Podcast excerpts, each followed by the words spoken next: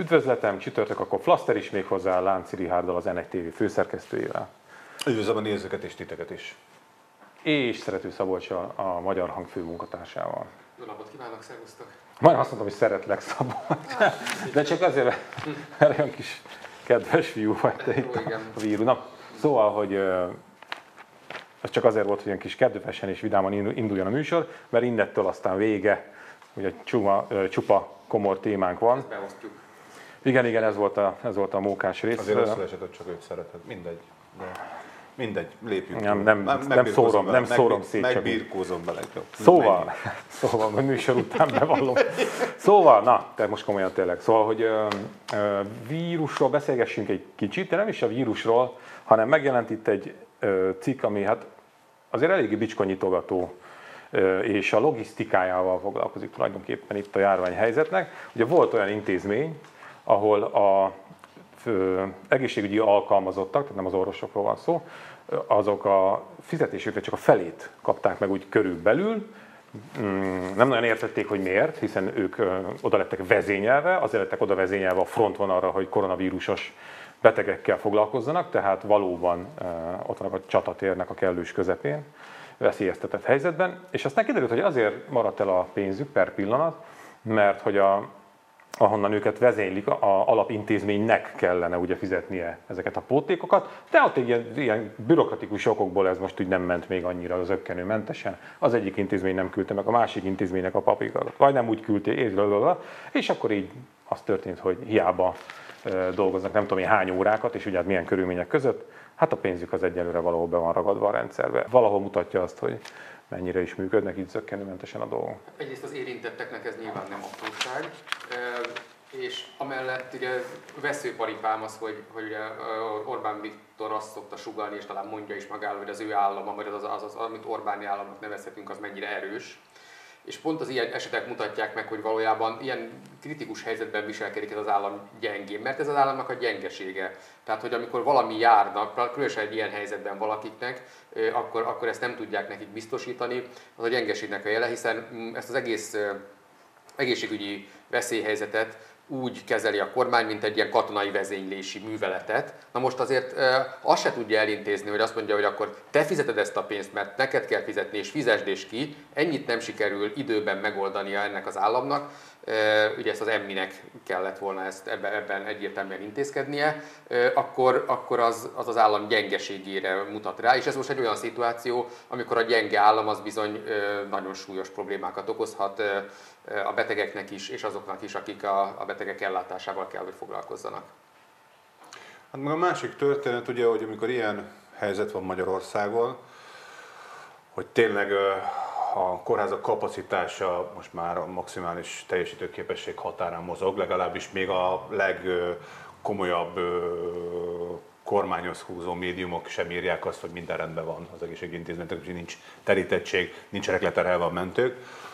Akkor el tudjuk képzelni, hogy az egészségügyi intézményekben milyen harc, mert ez most már tényleg harchoz kerül állapot, de legalábbis milyen megfeszített munka folyik. Na most ebben a egyébként lelkileg is determináló, meg ugye látható folyamatosan a fertőzöttség arányos az egészségügyi dolgozók körében. Ebben a lelki szituációban még meghozni azt a dolgot, hogy hát bocs, de a fizetésed mondjuk csak a 60%-át kapod meg, és hogy ebben a hónapban az információk szerint ugye sokan kaptak olyan információt, hogy ebben a hónapban ne is várjál bérkompenzációra, mert hogy ez egy bérszámfejtési hiba, majd jövő hónapban, karácsony előtt talán majd dotáljuk ezt a helyzetet, és akkor kiigazítjuk a csorbát. Hát nem hiszem, hogy ez egy jó döntés. Ugye még sokszor hallottuk, ugye, hogy a Magyarország-Izland meccset még nagyon szerették volna szurkolók előtt lejátszani. Mégis valami miatt pár nappal a meccs előtt azt mondták, hogy mindent zárunk.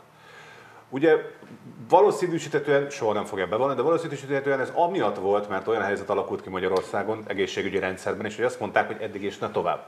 Tehát vagy még megjátsszuk azt, hogy pár meccset még megengedünk, és akkor még lesz a Puskásba pár meccs, és akkor még lesznek ott 10-20-30 ezeren, és akkor a vége az lesz a dolognak, hogy teszem azt, tényleg az lesz, hogy mondjuk a kórházba nem tud bejutni valaki, mert már nincs hely, vagy zárunk. Tehát azért mondom, hogy Ilyen megfeszített történeteknél szerintem ez egy hazárdjáték, és már akkor is, az zárás előtt is hallható volt, hogy több ezer egészségügyi szakdolgozó mondta azt, hogy ott fogja hagyni a pályát, mert hogy ilyen feltételek mellett átvezényléssel, stb.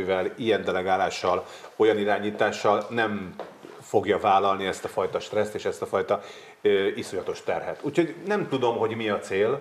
Tehát, hogy szerintem ebben a helyzetben, ha valakinek egy picit is helyén van a szíve meg az esze, pont ezekre az emberekre figyel oda, hogy itt ne legyen bérszámfejtés. Lehet mondjuk, senkit nem akarok megbántani, nem tudom, a cipőfelső részkészítőknél lehet, hogy lehet bérszámfejtés, nagyon fontos az ő munkájuk is, de ebben a helyzetben szerintem az egészségügyi dolgozók munkája kiemelt jelentőségű. Hát és bármennyire is leterhet az egészségügy, ez nem jelenthet problémát. Tehát most kis túlzással mondhatom azt, hogy a parlament gyorsabban tud alkotmányt módosítani Magyarországon, mint hogy ezt a bérszámfejtési vitát egyébként a gyenge magyar állam el tudja intézni. Ez egyébként tényleg botrányos eset.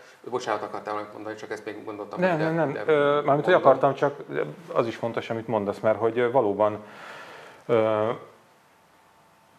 hogy szoktad a miniszterelnök mondani? Tehát világelsők vagyunk lélegeztetőgépben, ez most már olyan mantraszerűen, ez most már mindig elhangzik, arra klassz ilyen. Boldogok vagyunk, tök jó, tényleg nem baj, tehát pozitív, oké. Csak hogy ugye, amikor beszélgettem a Záhár Gáborral, de hát nem csak ő mondta, nagyon sokan is mondják azt, hogy ha nincs az orvos mellett stáb, akkor az legkiválóbb orvos se ér kvázi semmit tulajdonképpen. Ugyanez érvényes a lélegeztetőgépre is, ha nincs szakember, akkor nem sokat ér, akkor csak egy kütyű, amit nézegetni lehet. És sajnos nekem most már egy közeli ismerőseimnél is volt a koronavírus miatti haláleset, és arról számoltak be, hogy nagyon kevés az ápoló, hogy szemmel láthatóan kevés az ápoló. Tehát nagyon kevés ember teljesít szolgálatot ezeken az osztályokon, hiába ugye vezényelgetik ide-oda őket, próbálják betömködni őket, valóban kezd, tényleg a humán erőforrás rész, hú, ezt nagyon csúnyán hangzik, de hogy az emberi erőforrást, ha már a Fidesz ezt használja, hogy az kezd most már kifutni, elfogyni, és ugye itt halljuk a kormányzati illetékesektől azokat a számításokat, amelyeket a decemberi csúcs környékére prognosztizálnak valamilyen kapacitást, és akkor erre szokták azt mondani az orvosok, egyébként Bodacs kollégának is nyilatkozott egy ilyen osztályon dolgozó orvos a mostani lapszámban, kicsit úgy beláttunk most így a színfalak mögé. Szóval erre szokták azt mondani, hogy azért meg kirakják azt, hogy intenzív osztály, 5 ágyra, vagy egy kortermre, vagy egy folyosóra, attól az még nem fog intenzív osztálya válni, mert leginkább egyébként a személyzettől és az eszközöktől is, de az intenzív ellátás biztosító személyzettől válna azzá. És ott már nagyon kezd rezegni a léc. És miközben azt látjuk, hogy most éppen ugye egy kicsit olyan enyhülő hullám van az elmúlt 2 napban, de hát ilyen 1-2 napokban nem nagyon lehet se pró, se kontra adatokat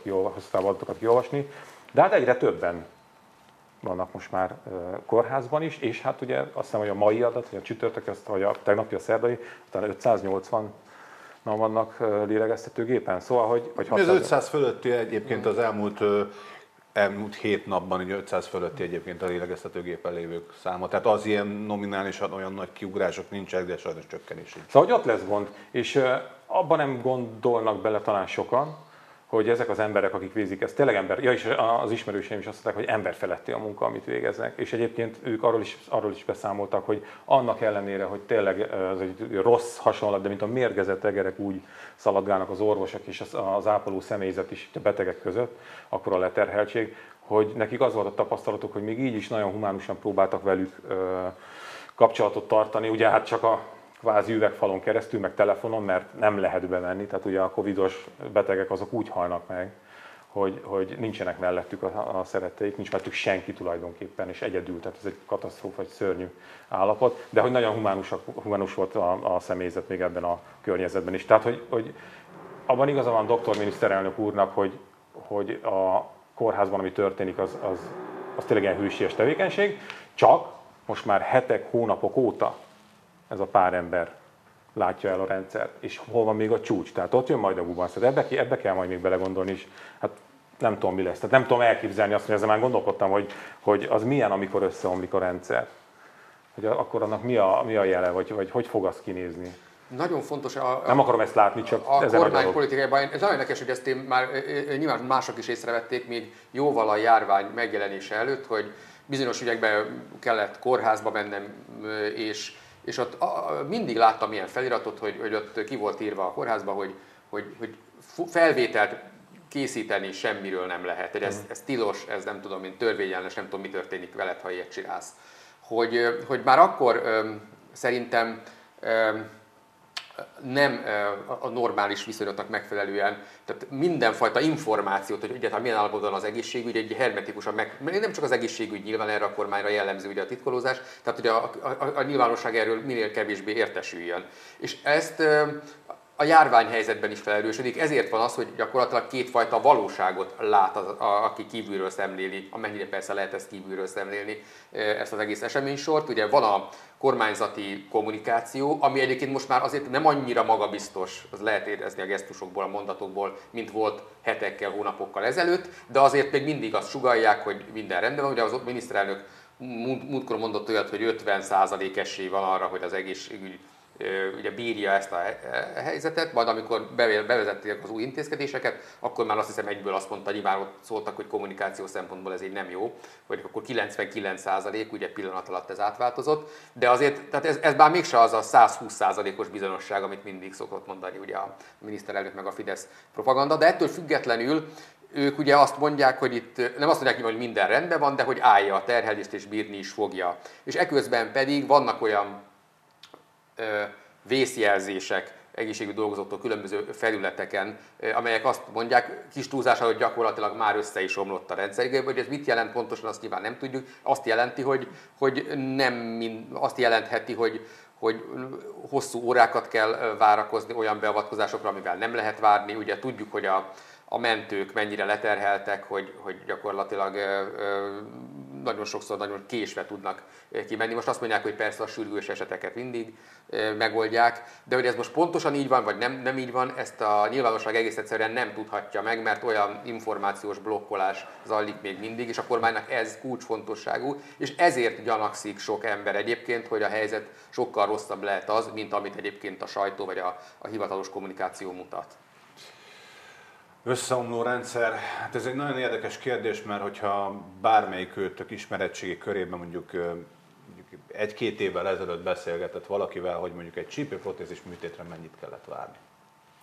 Vagy mondjuk egy olyan nőgyógyászati beavatkozásra, ami mondjuk nem egy átlagos hétköznapi beavatkozás. Hát volt, amikor 9 meg 18 hónapokat. Tehát, hogyha a rendszer összeomlása, tehát az egészségügyi rendszer Magyarországon évek óta, és ez nem csak a Fidesznél volt már így, évek óta nem működik megfelelően. Orvos elvándorlás, szakdolgozó elvándorlás, pályaelhagyás, elektív műtéteknek az iszonyatos méretű kitolása, tehát hogyha nem életmentő műtét, akkor hónapokra, és erre az egyébként is több semtől vérző rendszerre jött rá egy Covid-járvány. Na most innentől kezdve, hogy összeomlik-e a rendszer, vagy összeomlott-e a rendszer, vagy hogy működik, tehát már néha már a járvány előtti időszakban is csoda volt, hogy működött az egészségügy, működött az ellátás, történtek műtétek, meg tudtak gyógyítani embereket. Most, hogy mi mehet bent a kórházban, mert ugye ezt senki nem látta. Míg olaszországi kórházokban azért jönnek ki különböző felvételek, meg engedtek be egyszer-kétszer tábokat. Nálunk Magyarországon konkrétan tehát így 7 pecsétes titokként őrzik, hogy mondjuk a kórházi folyosókon mi történik. Tehát azért mondom, hogy Isten ne adja egyébként, hogy összeomoljon teljes egészében a rendszer, de szerintem tényleg emberfeletti az a munka, amit az egészségügyi dolgozók visznek, és még egyáltalán fenntartják ezt a rendszert.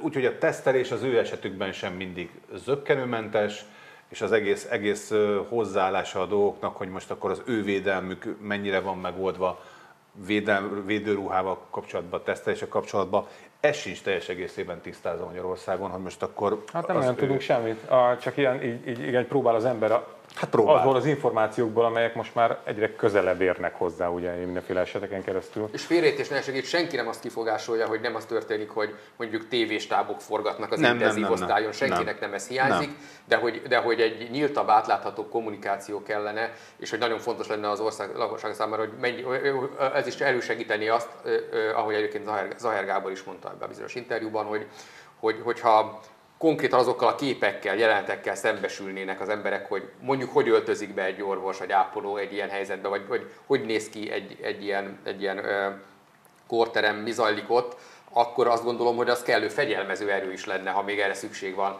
az állampolgárok számára, hogy mondjuk a vírustagadók száma csökkenjen, vagy a hitelességük megroppanjon, mert még ma is nagyon makacsul élnek ezek a tévhitek. Erre mindjárt majd, ha nem is a vírus... Két dolgot még hagyd tegyek hozzá, amit látok, és amit látom, hogy működik, de talán ez majd az utolsó témánkhoz fog kapcsolódni, hogy mennyire hiszik el az emberek, hogy az ellenzéki médiumok ugye különböző hazugságokat terjesztenek.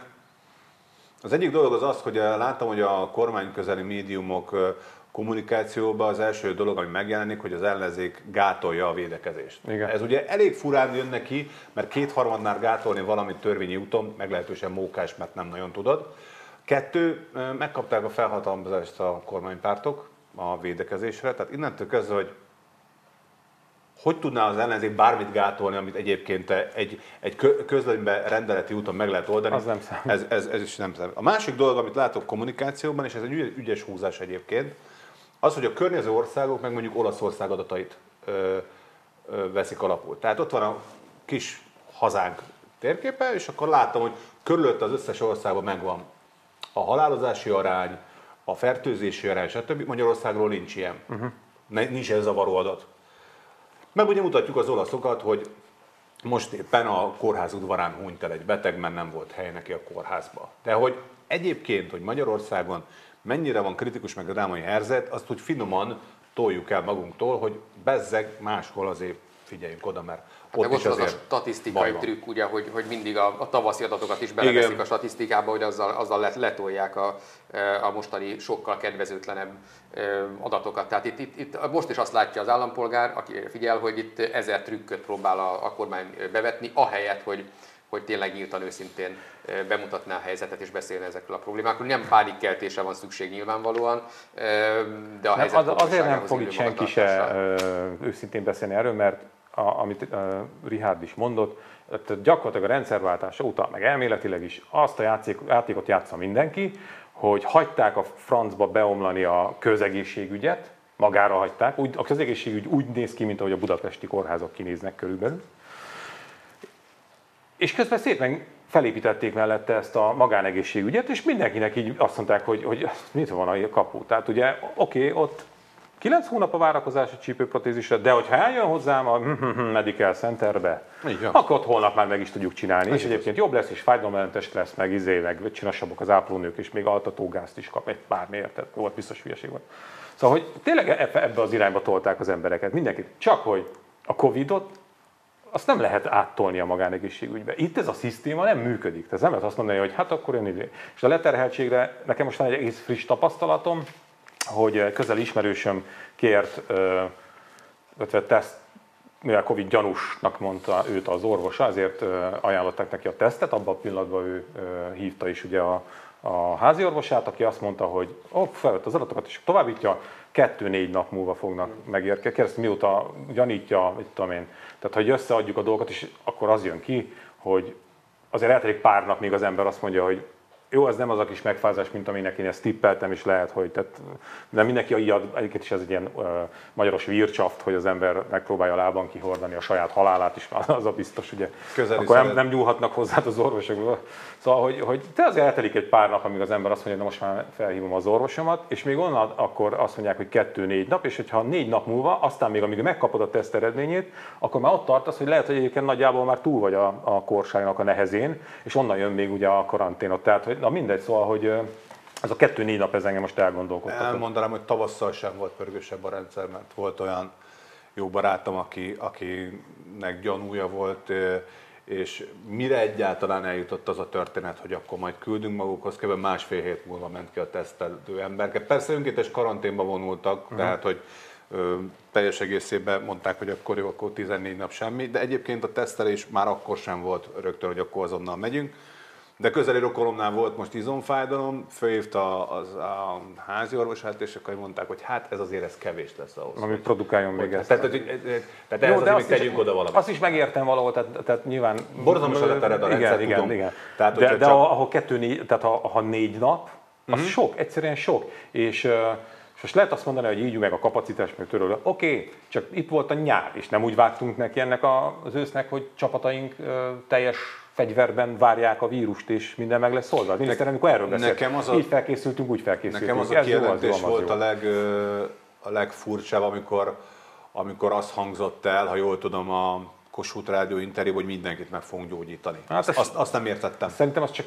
Ezt a parlamentben most előként a miniszternek úr kapott erre kérdést, és úgy magyarázta, hogy ezt már árnyalta, hogy akit emberi számítás szerint, vagy hogy mondjam, a tudomány meg lehet gyógyítani, azt meggyógyítják ezt. De ez mondjuk nyilvánvalóan más, nem is lehetett. Nem volt egy erős interjú, úgy értem, a Orbán Viktor azért ott egy kicsit már...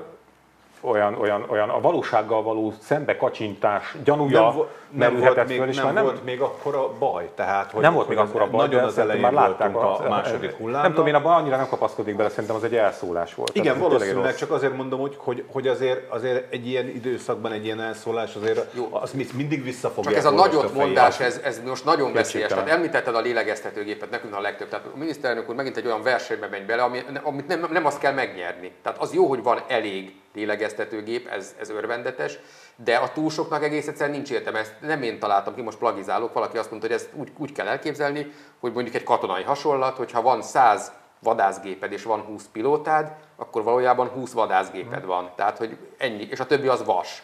Tehát semmi más, amikor már próbálnak kiszabadulni egyébként itt csendben. Na, ez is...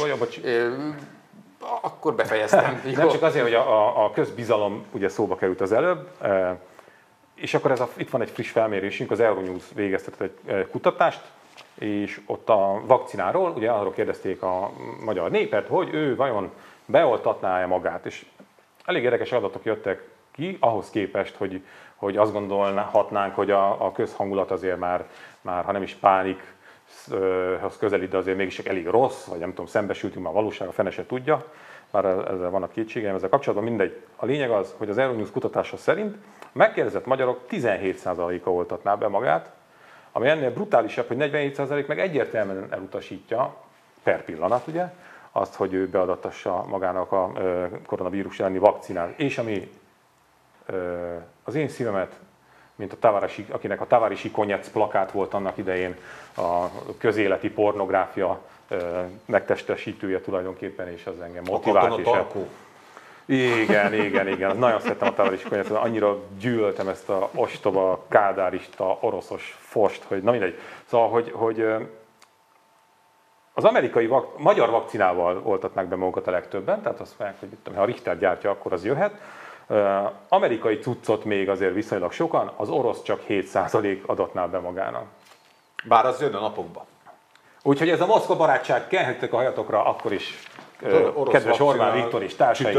Magyar nép nem szereti az oroszokat, és ez így is fog maradni, hiába erőlködtek a nyambat paksi szaratok miatt. Mostanában volt a hír, hogy érkezik az orosz vakcina. Kicsit most minden összejött Oroszországgal kapcsolatban a lelkemben. De úgy megörültem ennek a 7%-ot. Nem leszek politikailag korrekt, akkor én sem. Azt hiszem, a kínai vakcinában még kevesebben akarnák magukat beoltatni. Pedig az összes az fog készülni. Ami egyébként érthető, mert nekem Kínából elég volt ebbe az ügybe a vírus, tehát hogy a vakcina már nem kell, tehát hogy ezt ők már ezt a problémát okozták. De hát ez így volt, és nem a kínai emberekről beszélek, hanem a kínai államról, amely ugye tudjuk, hogy mekkora szarvas hibát követett el ott Wuhanban, tehát hogy azért a probléma gyökere mégiscsak ez. Úgyis valami csipet raknának belőle. Érdekes módon ezért sosem Magyarországtól még egy rosszalú megjegyzése volt sosem a kínai elvtársak felé, de ezt most hagyjuk. Egyébként ez azért nem annyira vicces dolog, ez a elutasítás ugye a vakcinával szemben. Ez egyébként megint csak visszavezethető arra, amit próbáltam az előbb is mondani, hogy az emberek valahogy ösztönösen érzik azt, hogy itt titkolóznak, hogy nem a valós dolgokat mondják. Éppen ezért, hát most miért ne kételkednének abban, hogy egyébként ez a vakcina, amiről beszélnek folyamatosan, hogy ez most tényleg hatásos lesz. Most hagyjuk az ilyen összeesküvés elméleteket, hogy ugye olvassuk, hogy itt ez mire jó, hogy nem tudom milyen csípeket telepítenek ezzel az emberek, de hát ez a bolondok azok 5G-t fog sugározni a szemet. Így van, de annyiban egyébként érthető ez, hogy azért azt mindannyian tudjuk, laikusként is, tehát nyilván egyikünk sem gyógyszerkutató meg szakértő, hogy azért az ilyesfajta vakcináknak a kifejlesztése és tesztelése azért az jóval hosszabb idő szokott lenni, mint ami most ugye rendelkezésre áll. Tehát ez lehet, hogy bizonyos kételyeket ébreszt az emberekben, de azért az aggasztó lenne, hogyha mondjuk érkezne egy olyan oltóanyag, amiről mondjuk tényleg bebizonyosodik, hogy működik, használható, hasznos, és mondjuk azt az emberek nagy része visszautasítaná, az azért egy súlyos problémát jelentene. De szerintem még nem fenyeget minket, mert... Hát itt még nem tartunk, igen. Itt még nem tartunk. A másik az, hogy nem csak a közbizalom, hanem azért Magyarországon az emberek jó része már az általa gyűlölt kádárizmusban is azért annyit megtanult az egészségügyben, hogy vakcinát 2 perc alatt nem fejlesztesz. Semmiféle himlő, semmiféle vírus ellen. Itt viszont, hogyha belegondolunk, hogy mondjuk csak azt veszem alapul, hogy mondjuk amiről tudunk, hogy októberben jelent meg Wuhanban ugye ez a vírus állítólag, olyasmi ugye, és akkor, mint tudjuk, ez nem lesz nemzetközi, csak ugye sejtes, tehát lokális, ahogy mondta a WHO, majd utána... Kellett nekik teveherét, vagy mit tudom tenni, és akkor ezért csak a kínaiaknak, tudom. Mindegy, azért mondta, igen. Mégse lett lokális, mégis nemzetközi járvány lett belőle, és akkor hirtelen itt vagyunk, hogy most november, és akkor a Pfizer bejelentette, hogy nála már 95%-ban hatékony. Az oroszok, nem tudom hány százalékban hatékony az oroszok. 110. Mondjuk tényleg, bocsánat, így van. Mert ebben van medvehatóanyag is. De még arra is hat, aki nem adja be magának. És a kínaiak hatékonyságáról sem tudunk semmit. Tehát igaziból itt van 3 vakcina, vagy még több, amiről úgy tudjuk, hogy van, meg hogy hú de jó, hogy van, de hogy ez egyébként milyen mellékhatást okoz, kinek adható be, mert ez sem mindegy, hogy most akkor az időseinek adható be, vagy a fiataloknál okozhat valami, bármilyen dolgot, vagy egy középkorosztálynál okozhat ilyen meg olyan fajta szervben elváltozás működési problémát, esetleg hevenyhasmenés, stb. Nem tudjuk. Tehát az a probléma, hogy én úgy érzem, hogy oké, hogy beadatták sok tesztalanynak, de hogy nem azért szoktak 5 meg 10 évig tesztelni vakcinákat, mert ráérnek a fiúk, és akkor a gyerekek, hát még így már még legalább pár évig pár kávét, mert ez védne már. Úgyhogy én nem csodálom a szkepticizmust, mert a magyar emberbe egyet belevertek, hogy azt a fajta gyógyszert, amit így veszel a piacon, azt ne vedd be. Mármint a régi lengyel piacon. Meg amire így mondták, hogy ez így csodaszer, úgy csodaszer, hát nem. Mert azért nagyon sokról kiderült, hogy egy baromi nagy humbug. Úgyhogy én nem csodálom, hogy nem adatnák be. Az másik, hogy akik ebben gondolkoznak, hogy most akkor csippelik, nem csippelik őket, ez legyen az ő saját dolguk, tehát ezzel én nem annyira foglalkoznék mélyen, de a másik félelmet azt megértem egyébként. Megértem, én is megértem, csak azért azoknak is igazuk lehet, beleértve akkor most mondjuk a miniszterelnök urat is, akik azt mondják, hogy igazából ezt a járványt csak a vakcinával lehet legyőzni. Tehát ha az nincsen, jelen tudásunk szerint lehet reménykedni abban, hogy ez eltűnik majd úgy egyszer. Volt már ilyen egyébként a történelemben, hogy úgy szépen valami, de nem efele mutatnak a jelek ebben a pillanatban, tehát hogy erre azért mégiscsak szükség lenne, és hogyha tényleg ilyen lenne, akkor nyilván nagyon nehéz ugye erre kötelezni embereket, az problémás, de hát, hogy talán ezért nem kellene az államoknak, és különösen most beszélünk Magyarországról, ilyen már itt leírt jelenségekkel a közbizalmat folyamatosan porlasztaniuk, mert akkor olyat se hisznek el az emberek, meg olyanban sem bíznak, amiben egyébként bízhatnának. Tényleg Magyarországon lesz tesztelés? Tehát, hogy először tesztalanyoknak adják be, nézzegetik? Hát gondolom ezért érkezik a minta, hogy abból gyártsanak, vagy nem tudom is. Ez önkéntes, akkor lehet majd jelentkezni, hogy... Akkor én kérem. Gondolom igen, mert ugye külföldön általában ez így működik, hogy önkéntes alapon. Hát ezt tényleg nem tudom, tehát utána kéne nézni.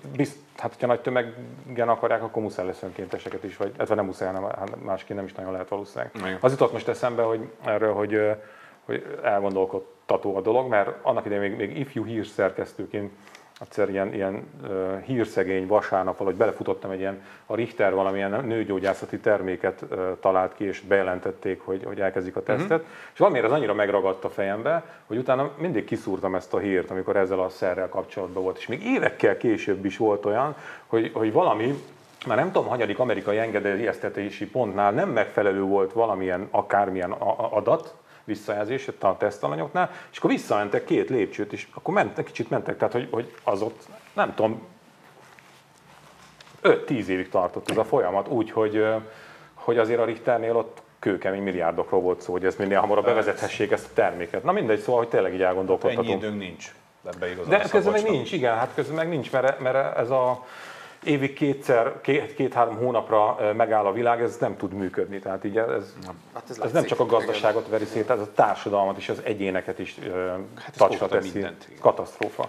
No, és akkor egy újabb felmérés, abban is vannak meglepő adatok, ez a médiával kapcsolatban született, és hát itt a különféle média nyilvánosság felületeinek kormánypárti vagy, hát ellenzékinek sorolták be, de én inkább a kormánykritikus szót használnám, mert ez az ellenzéki, hát most minket például hova lehet besorolni? Hát tudom, hogy most néhány kis gonosz hozzászól, mit fog írni, de nem baj, nincs igaza. Na mindegy, az van itten, hogy például megnézték azt, hogy mely média a leghitelesebb a Fidesz szavazók körében, és az M1. Az a közmédia. A közmédia, igen. Mármint, hogy az ott, ami ott van, az úgy van. Vicces. A Kossuth Rádió a második, a Hír TV a harmadik, és a TV2 a negyedik. Tehát ez a kormánypárti szavazóknál. Ugyanez, hogy tehát a nem kormánypárti nézők, hallgatók mit tartanak korrekt médiának. Ők az RTL Klubot rakták a első helyre, HVG a második, 24.hu a harmadik, és a 444 a negyedik ebben a listában. Na most erről is, hát erre nem tudom, mit tudunk beszélgetni, ha tudtok, akkor mondjatok valamit, szerintem ez önmagáért beszél. Viszont amin nagyon szomorúan elmélkedtem hosszasan, hogy volt egy ilyen kérdés, ez állítás, hogy az ellenzéki sajtó jellemzően valótlan állításokkal támadja a kormányt. Tehát ez volt az állítás, és erre kellett mondani a népnek valamit. A kormánypárti szavazók 69%-a gondolja úgy, hogy ami az kormánykritikus médiában megjelenik, az gonosz aljas sorosista támadás. És a szomorú az, hogy az nem kormánypárti szavazók 29%-a is azt gondolja, hogy ami az ő médiájában, vagy az ő által jobban elfogadott médiában jelenik meg, az bizony-bizony valótlan állításoktól hemzseg. És ezen agyaltam, hogy ez mi lehet, hogy a propagandának vajon akkora ereje van, hogy egyszerűen már az a része, amelyel a kormány folyamatosan ugye arra játszik, hogy a vele szemben kritikus média felületeket azt nem csak hogy degradálja, hanem szerintem, szóval, hogy az átmegy már Szerintem tökéletesen. Tehát a propaganda olyan széles körben hat, és ugye ez korosztályi szempontból is fontos egyébként, hogy ki az, aki internetről tájékozódik, és ki az, aki csak mondjuk tányéros tévéből, vagy egyéb platformokról, vagy mondjuk helyi újságokból, amik ugye nagyon jól tudjuk, hogy szintén ugye a MediaWorks-en keresztül azért figyelve vagyon a munkájuk, meg hogy ugye mit juttat el a drága honpolgárnak. Úgyhogy szerintem nagyon működik. Kíváncsi lettem volna egyébként egy megfordított történetben, hogy a ellenzéki szavazók mit gondolnak arról, hogy a kormánypárti média mekkora hazugságokat terjeszt az ellenzékiekről. Mert az, hogy ők azt gondolják, hogy az ellenzéki médium hazugságokat ír a kormánypártiakról, lehet ez szívejük azt gondolja, hogy jó, túloznak, meg azért ellenzékiek, meg azért kormánykritikusak, vagy legyenek kritikusok. De ugye kíváncsi lettem volna erre az aránypára, hogy egyébként mit gondolnak, hogy mondjuk egy közmédia, vagy egyébként a MediaWorks-hez tartozó konglomerátum, az mekkorákat tud hajítani mondjuk az ellenzéki politikusokról. Tehát ki az, aki gyermekverő, anyaverő, gyilkos, nem tudom, ember életeket zátonyra futtató, hétköznaponként csak úgy öreg idős embereket megverő, leköpő, szidó. Tehát, hogy ez azért egy nagyon régi folyamat, erre azért kíváncsi lettem volna. De azt mondom, hogy a propaganda nagyon működik egyébként. Tehát, hogy a tökéletes mondat erre, oké, hogy Orbánék lopnak, de a másik még rosszabb lenne. Senkinek nem vetődik azt fel, hogy mi lenne, ha valaki, aki jönne, mondjuk nem lopna. Vagy nem ezt a népi hagyományt vinné tovább, hogy akkor, ha hatalomba vagyunk, akkor kicsit nagyon-nagyon-nagyon lopunk. Tehát, hogy lehetne egyszer egy ilyen változat, hogy valaki azt mondaná, hogy és mi lenne, ha nem lenne mondjuk ez a fülcsapás vonal. Mert oké, hogy ez sem jó, meg az sem jó, de hogy itt ez van Magyarországon, hogy ők se jók, de a másik sem. És akkor meg mindenki lop. Nem tudom. Szóval működik a propaganda. Hát, valamennyire működik, én azért nem abszolútizálnám ezt ennyire, és van egy pont, amit egyébként nagyon reálisan látnak a megkérdezettek, meg a társadalom, ugye még a kormánypártiak jelentős része is ezt mondja, és összességében a többség a valóságot látja, hogy a médiában a kormánypártok, vagy a kormányzati befolyás az, ami meghatározó. Tehát mondom, hogy ez a valóságot jól mutatja is. Látja, az egy más kérdés, hogy a kormánypártiak részét ez nem zavarja, ez így is helyes, ez így van jól, tehát ők ezt gondolják, hogy ez nem baj, mert régen nem így volt, és akkor most mi jövünk, tehát nagyjából ez a gondolkodás, de azért ők is érzékelik, hogy itt ez azért, hogy itt a pálya nagyon lejt.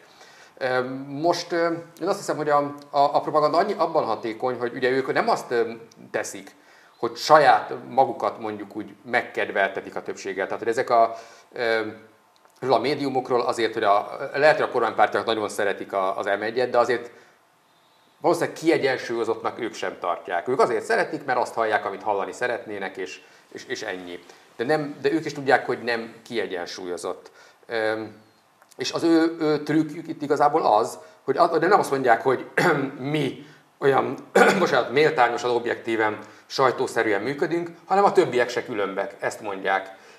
Igen, ez ugyanaz a gondolkodás, hogy mi lopunk, de ők is lopnak. Tehát, és gyakorlatilag itt magukkal rántanak mindenkit ebbe a dagonyába, a mocsárba, és ezért nincsenek ugye tiszta, világos ügyek sem, vagy olyan ügyek, amiket normálisan meg lehetne beszélni, mert ennek a gépezetnek ez nem érdeke.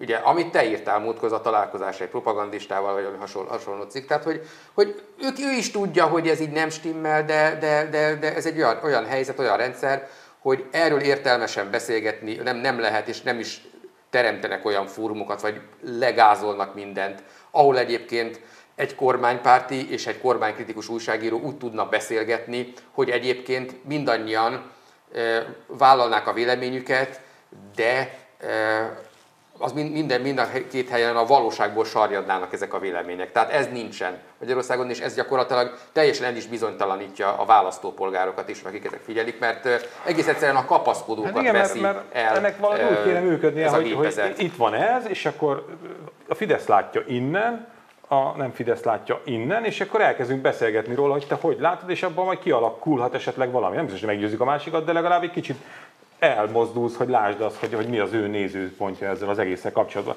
De eljött meg azzal, hogy itt a Fidesznek itt van az egy valósága, és van egy másik valóság is. Nincs is már közük egymáshoz. Sose azzal foglalkoznak, ha leészal, amit azzal az érvel, hanem akkor azzal foglalkoznak, hogy te egy milyen mocskos gazember vagy. Tehát, hogy nagyjából ez a párbeszéd, ez a vita, ez a diskurzus ez ebben a keretben folyik, és innentől kezdve, tehát a téged hiteltelenítenek, és akkor innentől kezdve már nincs vita, mert teljesen mindegy, hogy egyébként az érv az áll, vagy nem áll, azzal már nem is kell foglalkozni. Hát buborék ország egyébként, amiben élünk. Tehát mindenki benne van a saját buborékjában. És néhányan vagyunk munkámból adódóan, és amikor átpislogunk, de már mi is nagyon sokszor hajlamosak vagyunk arra, hogy csak azt a fajta közeget, vagy csak azt a fajta információt vizsgáljuk, amit mondjuk a kormánykritikus, vagy a mi közegünk, amiben dolgozunk, attól kapunk interakcióba, és mondjuk nem nézünk meg egy kormány közelét, vagy egy közmédiának a feldolgozását bizonyos hírtételben, tehát mi sem rakjuk már mind a két oldalt össze. Na most innentől kezdve egy átlagembertől nem is lehet elvárni. Nem biztos, abszolút, hogy el tudom ezt nem várni, nem biztos, hogy megtalálja a platformot, ő bekapcsolja a televíziót, és mondjuk látja azt, hogy a közmédián megnézem a híradót, hát ott egyértelmű egy olyan hajlítást fog látni a történetben, hogy Magyarország lassan-lassan már maga alá gyűri az uniót, és hogy ő lesz a mintaország. Hát elméletek az egészségügyünk jobb, ugye ezt is még miniszterelnök úr mondta, hogy a második hullám hajnalán. Nem, elméletre biztos. Biztos, hogy jó, igen. De ez egy szomorú világrekord is, azt hiszem, az a Magyarországhoz köthető, tehát azt hiszem, hogy azok az emberek, akik kizárólag mondjuk a magyar úgynevezett közmédiából tájékozottak, szerintem ők voltak az utolsó emberek a földkerekségen, akik értesültek arról, hogy egyébként Joe Biden megnyerte az amerikai elnökválasztást. Hát még szerintem még nem annyira értesültek róla, még ott még mindig. De még lehet, hogy még mindig ott van. De Trump viszont meg a csapata még valamit, megint van pertintott. Az a gubanc ezzel, hogy amit mondasz, én is magamon is ezt tapasztalom. Tehát, hogyha az Origón jelenik meg egy ellenzéki közéleti szereplő politikusról valamilyen, tegyük fel, leleplező anyag, még hogyha úgy is van, akkor is úgy olvasom, hogy biztos túl van tolva, biztos valami már az is motorom. Van benne valótlanság, biztos csúsztatás, igen. Pont az Origo mond bármit is, amikor kelt soha egy átszót se. Tehát tényleg nagyon nehéz már nagyon ebből ki. És valószínűleg az Origónál ugyanezt gondolják, hogyha a Magyar Hangban látnak egy leleplező cikket, hogy ezek is biztos, hogy ez a túltartás. Hát igen, az Origónál csak addig gondolják, amíg fel nem veszik a kedvenc karkötőjéket, és akkor egyszer csak azt veszik észre, hogy másnap meg már nem is az Origónál dolgoznak. No, de ez gyönyörű ízélecsengetés volt, mi? Ha már a Magyar Hang szóba került, akkor itt a Magyar Hang, itt a friss Magyar Hang. Megint jó szívvel tudom ajánlani, mert nagyon jó kis cikkeink vannak. Szabó Győző és Molnár Áron beszélnek arról, hogy még nincs itt azért vége ennek a történetnek, ami úgy tűnik, hogy vége van ugye a színművészeti foglalása, és hát ami abból aztán most így kinőtte magát. Meg hát amit már említettem, a Bodacs Petinek a cikkét, azt is nagyon jó szívvel ajánlom, meg Márki-Zay Péterrel is van egy beszélgetésünk, meg sok minden egyéb, úgyhogy köszönjük, hogy vásárolnak minket. Ez a karanténos időszak, meg ami itt most ránk vár, meg minden, az nem szokott jót tenni a médiának, de tavasszal is kitartottak mellettünk, úgyhogy most annyira azért nem aggódunk. Nektek pedig köszi, hogy jöttetek beszélgetni. És még egy utolsó mondat, nagyon szomorú, de sajnos elhúgy Benkő László, Isten nyugtassa. Kiváló jó ember volt, és kiváló zenész.